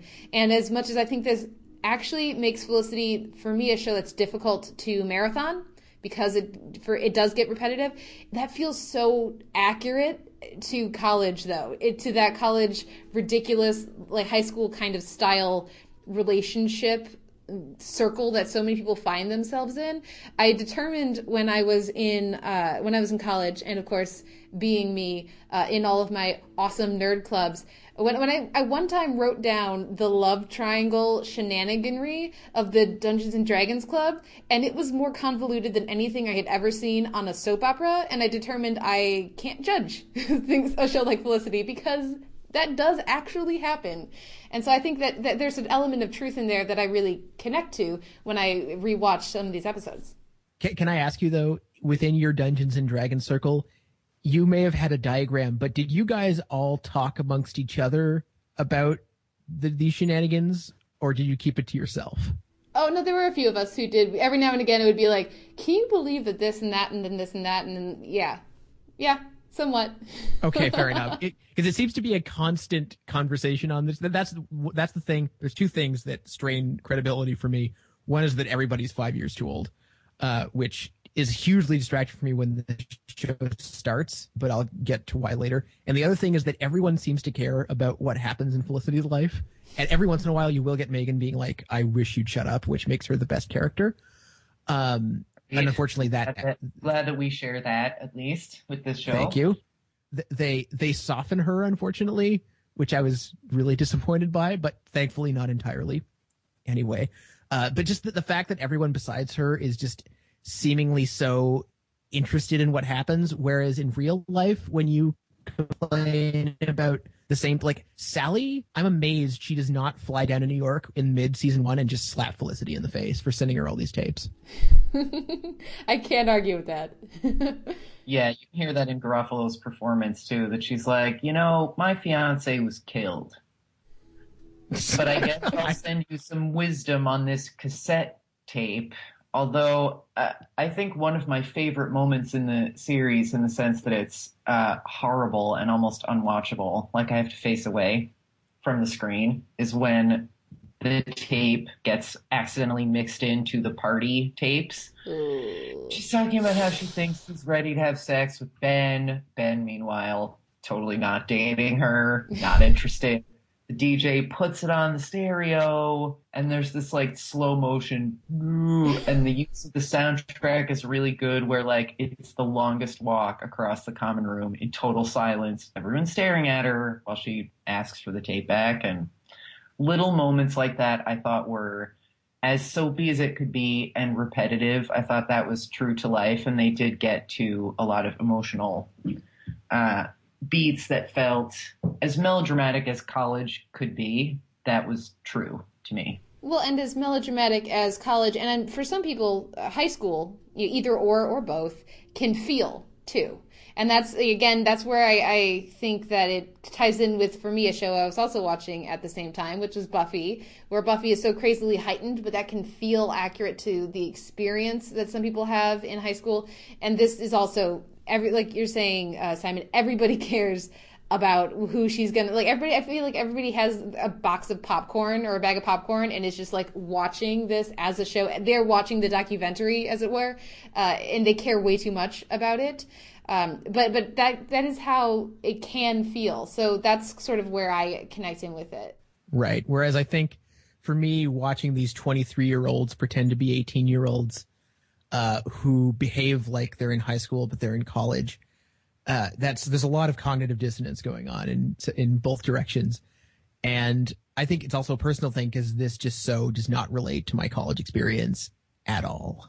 Yeah, I think I think this is definitely a specific kind of show. If you watch that the pilot, you're gonna get a sense of what it's like, and if it's not for you, just just run if you if you don't invest in you know the the various character relationships it's not a show for you you mentioned the actors being five years too old i, I will say yes amy jo johnson being cast as fresh out of uh, out of high school. I, even maybe it's just even the way they costumed her. I didn't believe it. Uh, Scott Speedman, I didn't believe it. Keri Russell, she just looks so young. I absolutely 100% buy her as a college freshman. There is an that they look too old. That's funny that you bring that up. I mean, I'm sure they do, but like I sort of began my TV crit career with all these other WB shows where everybody was 27 and I just didn't notice. And like on 90210, when, you know, some of them were like 37. So this was like, well, okay, at least they This have is this- better. Yep. Like grading on a steep curve, I realize, but Well, the the other problem is I don't think it's necessarily that Russell looks too uh, old. She does the doe in the headlights thing very well, but I think it's the problem that I've been watching season one of The Americans with my parents, and of course watching the new season, and that was really like since I never watched this show, that was really my first long time exposure to her. Period. And now I just I have a really hard time accepting her as a stupid person. An emotionally stupid person at the least. Well, and that's so funny for me because, of course, that was the one element of this show. Because there's always those shows that you watch when you're younger that you remember being really great or really uh, having these really wonderful either performances or CGI or, uh, or, or or camera shots and things. And then there's always you know that little bit of fear that maybe you're going to rewatch it and it actually wasn't that good and you were a stupid kid. There were elements about Felicity that I was worried about. Keri Russell's performance was not one of them. That was not one of those ones where I was like, I wonder if it actually was as good as I remembered. I knew it was going to be incredibly good. And I think she's great in Felicity. The notion of of you knowing her from The Americans and then having to go back to Felicity is hilarious to me because, of course, I knew her as Felicity, and I knew she was a really amazing actress uh, going into when I was watching the American season one to start with. So it's sort of a reverse, and you know, I think part of my excitement for the Americans was because of her performance in Felicity and Waitress and other, you know, her other work over the years. Uh, and so to to to hear that you're you aren't able to go back to her being such an emotional idiot at times is is interesting. Uh, Sarah, how does the Americans uh, affect your your look at Felicity and vice versa? I actually quit the Americans for non-credible writing um, early on. Yeah. Well, sorry. Like that scene where she's like, "Well, let's pierce your ears in the middle of the night." I'm like, I don't buy this or anything else about this show, but that's a completely different podcast. as, as far as Keri Russell and her acting, that wasn't a concern. Although it's interesting the sort of evolution of her hair, which was always such a big story surrounding this show. And uh, we used to joke about it on television without pity during the last season that in the fourth season she had like the lank, straightened hair of sadness, and that appears to be her permanent hair now. Uh, so that was a little strange that she has like the little side braid, and I'm like, oh yeah, this is like season four when she wore all those rugby shirts and made out with that architecture guy. I'm not sure I like that, but she's an excellent actress, and um, so that wasn't a concern. I just the Americans, I was like, I don't like these people, and I don't care, and I'm quitting. But I didn't like David either, so I'm fired. Well, I, and you what's- when talk about the hair, the thing that I think is so hilarious, I like I didn't care at all, and I was sort of astounded when everybody. Can you imagine what would have happened if Twitter were around when everybody lost their shit about her hair? Yeah, no one get. They're like the ratings went down. I said, well, that's there are a lot of two. for that. I'm sure. I don't. I don't think anyone actually cared. I just think it was one of those correlation is not causation things. And Oh, she looked I short think people too. did so- care though. it didn't stop people from watching but there was a lot i mean I- and maybe it was just where i was hanging out on online or the articles i was reading it just people seemed to be in a maybe there was like two people who wrote all of the think pieces about it at the time Well, if it happened today, there would be no element of surprise. We would know about it way in advance. But I think it also would be this firestorm story that, like, it would spawn three memes and then be over in 36 hours, which is probably about what it merited at the time. So, Well, I, I I can't. Okay, I'm gonna make a guess, and if I'm being terribly offensive, I hope you'll both call me on it. But I, I'm assuming that the target demo for the show is mostly uh, women, girls between 13 and 25. Uh, is, does that seem accurate? that seems Um, fair WB. So, yeah. That's, yeah. Okay. WB. And here's the next possibly sexist assumption.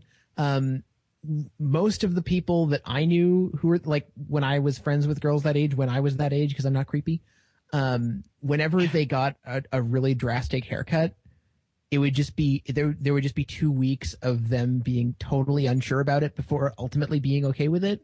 At least that was all the girls I knew. So I'm wondering if it wasn't like some sort of like people had had grown this intense attachment to her very distinct hairstyle, and that just brought up all, all kinds of insecurities in these viewers. Hence the reaction. Because I can't think of another TV show with a female lead that that ever attempted something like that.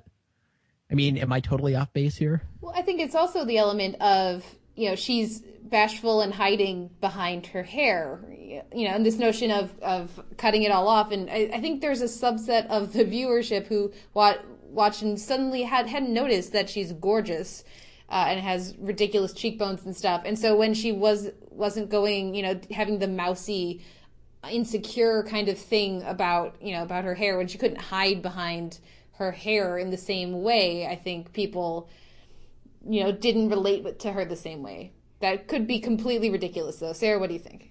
She also started dressing differently in season two. Like when you look at the Felicity of season one, she kind of uh, recedes, which, and it wasn't entirely a natural evolution on the part of the writing and character. It was sort of like, we need to start putting her in more revealing clothes we need to like hip up her image a little bit. And I do think just generally on TV, you don't have a ton of female leads whose hair is short because, I mean, every network at least, female lead has long hair mm-hmm. with the old, you know, the curls.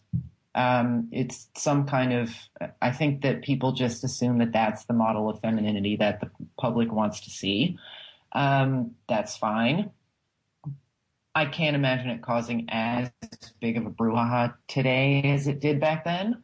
Um, but it was, they did manage to sort of work it in as part of her personal evolution. But I think there was this undertone of like, well, we don't want anyone to think she's, you know, Lebanese. Like, okay, mm. well, grow up, America. But I think this is a concern that some network execs feel is legitimate. You would think the WB would have been maybe a little more um, liberal, I guess, or like not in the political sense, but in the you know we don't really have the standards of practice yeah. sense that might have wanted to explore that. But I, you know, I think they just worked it into the story like all right, let's have her break it off with Ben for the second of 88 times so that we can justify this haircut and then we'll write around it. And they did. Well, and I don't think there are any characters now that really that could like when you say that people wouldn't wouldn't care if a character did the haircut thing now I'm I'm trying to think is there are there any characters that have the same sort of central position that would be in a place for anyone to care about it and I just can't think of any. Vampire Diaries. Yeah. yeah, that was one, but no one. But a people don't care enough, and b there's two of them anyway. yeah. Also, just everybody loves Connie Britton's hair because it's amazing. There, I think I'm pretty sure there's a couple Twitter accounts just about her hair. Uh, so if if you know if she got her hair cut, I think there's a subset of the people, at least that I follow on Twitter, who would freak out. But I can't. I really can't think of any characters. No. But I think we're talking too much about Felicity's hair when we could be talking about uh, characters that we like, or perhaps more entertainingly, why Noel is actually kind of terrible as much as I love Scott Foley.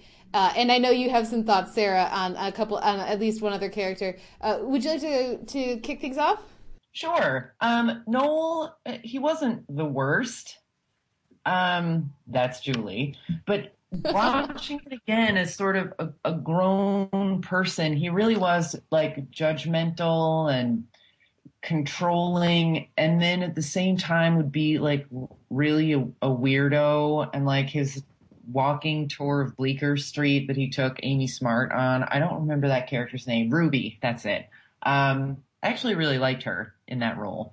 Uh, but yeah, he just, at the time, it sort of seems like he's this safe, warm, cute, supportive guy who's not a bad boy and he's a perfect choice for Felicity, but he's actually kind of a pill and you know very self-serious. And in in retrospect like that's why he would be a bad choice in my opinion that he's just a little bit full of himself. Well the thing for me with noel is that i feel like he's the just one in a long tradition on tv of the romantically passed over good guy or nice guy who actually isn't necessarily all that nice. They're just passive. Uh, and so it, it's like the, oh, they always go for that the other guy they never pick me why why don't the girls like me kind of a thing Ex- except that you realize that they they just they're they tend to be judgmental they tend to be a very um, you find this character quite frequently on Sorkin shows for example they tend to mansplain they tend to uh, to to have a lot of uh, self pitying and and when they get the uh, I just want to be your friend, or we're such great friends, or you're such a good guy. But it tends to actually be no, there's a specific reason she's not going out with you, character on TV that I'm supposed to feel sorry for. But she's trying to be nice and not tell you what it is. For example, that you're condescending, Noel, even though you're adorable. And uh, Scott Foley has all of the charisma. Uh, and so, uh, so for me, he just sort of fits into that type. Whereas a, when a kid watching the show, I didn't notice that. As an adult watching the show, I go maybe better writing. I don't know. Okay. Simon. Well, I feel the need to defend him a little bit now. Uh, not that I really have a horse in this race, but I just like to be contrarian. Easy condes? I mean, again, I haven't seen the whole show. Is he condescending at times? Sure, but we also need to keep in mind that she does come to him for advice a whole lot. Yeah, she's also So- terrible about that. Uh, so you know, we can't totally blame him for the condescension aspect because she's basically putting herself in a position to be condescended towards. he yeah he's the resident advisor so that dynamic is there but at some point he needs to be like if you're going to be you know half naked in my room setting my christmas tree on fire maybe you need to go to someone else with your problems with ben because i don't want to hear it and he does say that a few times cheap It just never it. sticks. felicity yeah. Um, but at the same time, the real reason that that it's a bad match is because she's just clearly not consistently attracted to him. I mean, if and if that's like she only it only seems to happen when she's in like these extremes of her life, and if that's going to be the case, it's just not going to work. It has nothing to do with him necessarily. It's just you know if it's not there, it's not there. So I don't know why we're spending half of a series on it. That's true. it's that or okem sometimes i would rather see okem Um, the and the reason, by the way, I'm not mentioning why Ben is terrible is that I mean It's obvious. gambling addiction, alcohol potential addiction, uh, getting into fights. I mean his his rage detractors. Yeah, very obvious. Uh, and and I will say that again, watching this this series now, it was so obvious to me what great chemistry Keri Russell and Scott Speedman have together, and I didn't, I wasn't noticing that earlier when I was watching it. So I actually think the the cast is, you know, th- that element of the show does really work for me. As a fan of romantic comedies, uh, I'm getting the butterflies when you're supposed to be getting the butterflies, and that isn't always the case on shows built around love triangle. So at least I, will- will give them that. Sarah, what, uh, why this uh, distaste for Julie? Um, she's just a bitch. Like the whole, um, the whole uh, episode where they're stuck underground, and she's, uh, you know, she and Felicity are stuck in the same subway car because that happens all the time, and uh, that's when they confront their like loathing for each other because Julie feels that Felicity stole Ben when actually Julie kind of stole Ben the previous season there's i mean she's a terrible singer. She painted her guitar. Don't do that. Yeah, Uh, never do that. Never, ever, ever do that. yeah that's ugh. And then it's all like breathy yas and just really annoying. And then when she finally leaves the show like it's great that the character leaves the show but she does it with this like um she's a C to everybody on her way out. And like bitches at Elena for giving her attitude and all this stuff and made herself as maximally unlikable as possible. Like even in an episode when you're really supposed to be rooting for her, like they have to sit in at the health center to get the morning after pill. And she's like you know manning the barricades or whatever the expression is and you're you're supposed to be behind her. Like this person is a survivor of sexual assault and she's doing the difficult thing to get what they need. And she still just manages to be such a wet end. And i just can't. The actress is not she just kind of didn't fit for me. And also she's mean to sean. Sean has no real reason to be on the show. And in fact it's a bit creepy that he knows all of them and you know winds up married to one of them. Like it's it's a little weird. Doesn't totally line up for me in terms of the experience of college in the city, which whatever. I went to college in the suburbs, but my brother was at quote UNY unquote at exactly the same time. They showed Felicity running up the steps of his dorm a couple times actually. and it's like this like this isn't a dynamic that I think is necessarily real, but that portrayal by Greg Grunberg is consistently one of my favorite things about the show, like all his crazy inventions and the smooth A's and I like him and Megan together, even though the conflict with them felt really manufactured a lot of the time. So Yeah, I really enjoy Sean, and uh, Greg Grunberg uh, has a big place in my heart, actually, still from both this and then, of course, Agent. He was it, he was Agent Sean for me for like at least three years on Alias, as opposed to oh, yeah. you know I can't even remember what the character name actually is uh, on on Alias, so I did enjoy that character too. Uh, but yeah, the the the cast highlights aside from you know the central figure, definitely Greg Grunberg, definitely Amanda Foreman as as Megan. I do love them together. One of the first images I go to for this series is actually the one of Sean in assless chaps. Oh yeah. And that's one of my favorite Scott Foley moments is him giggling helplessly at Sean's naked butt marching away.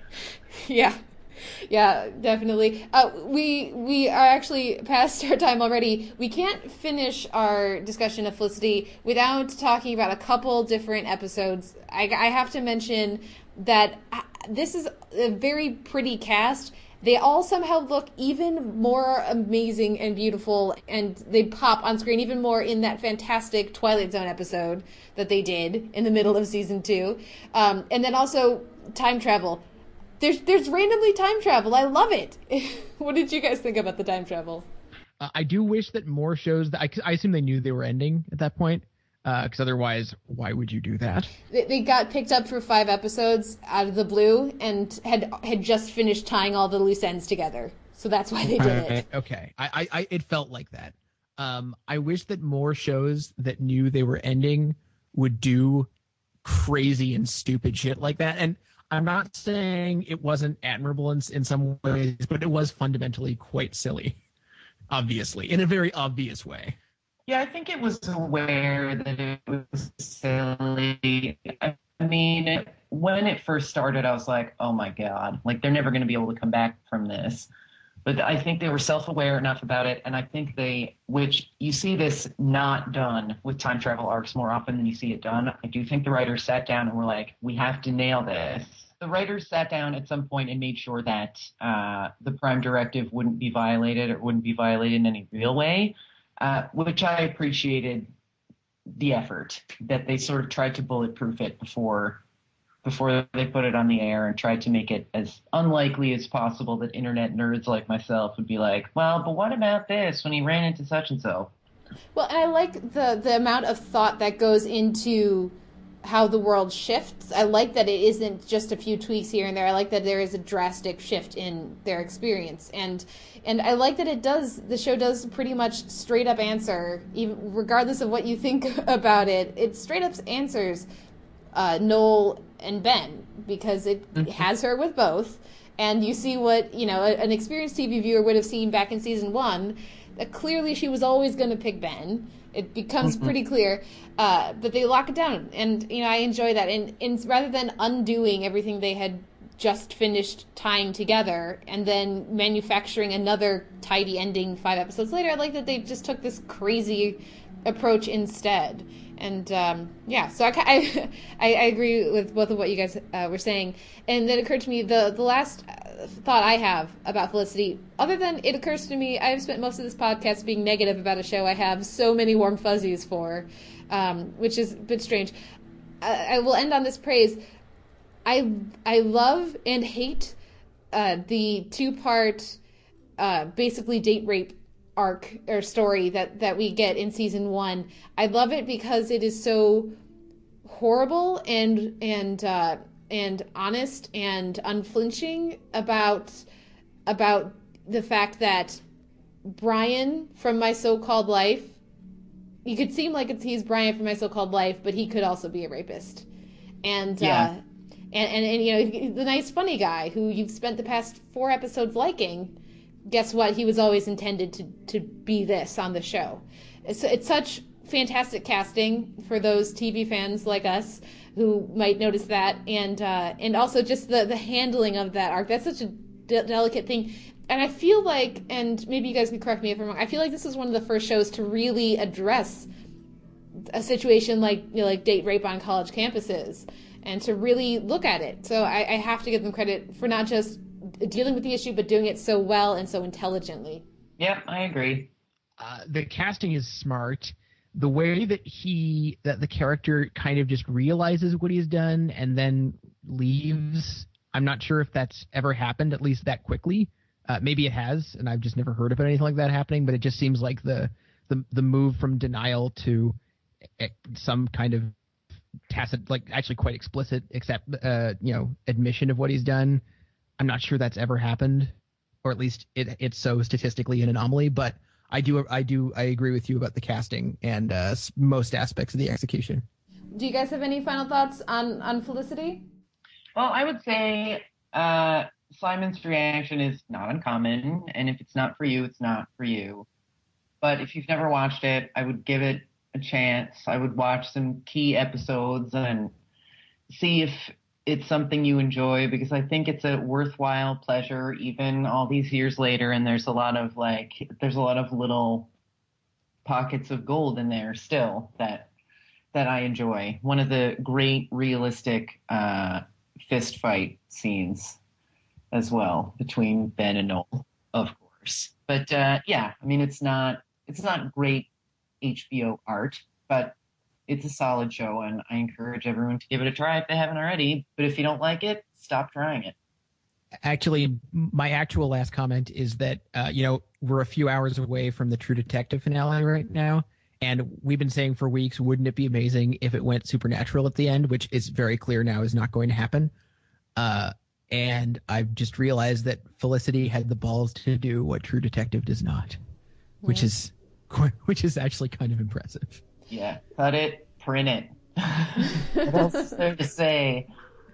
Yeah, Felicity captures that WB feeling more than I think any other show, even more than Buffy, more than Angel, and uh, what what it what a WB show was, and what that's something that I know there's a subset of us TV fans out there. We love that the feeling of that show, along with a, a handful of actors that you've seen popping up all over the place on your TV that you probably enjoy. So, I, if you're curious about J.J. Abrams, who we still have somehow hadn't mentioned at this point, if you're curious about uh, you know a number of you know what what the WB was for a while, and uh, the CW probably never will be in the same way, check out Felicity because uh, it's it's an under it's an under discussed show or under remembered show. I think if you weren't my age, so between my age and Sarah's age when it was on, I uh, it really feels like it's starting to be lost, and I think that's a shame. So.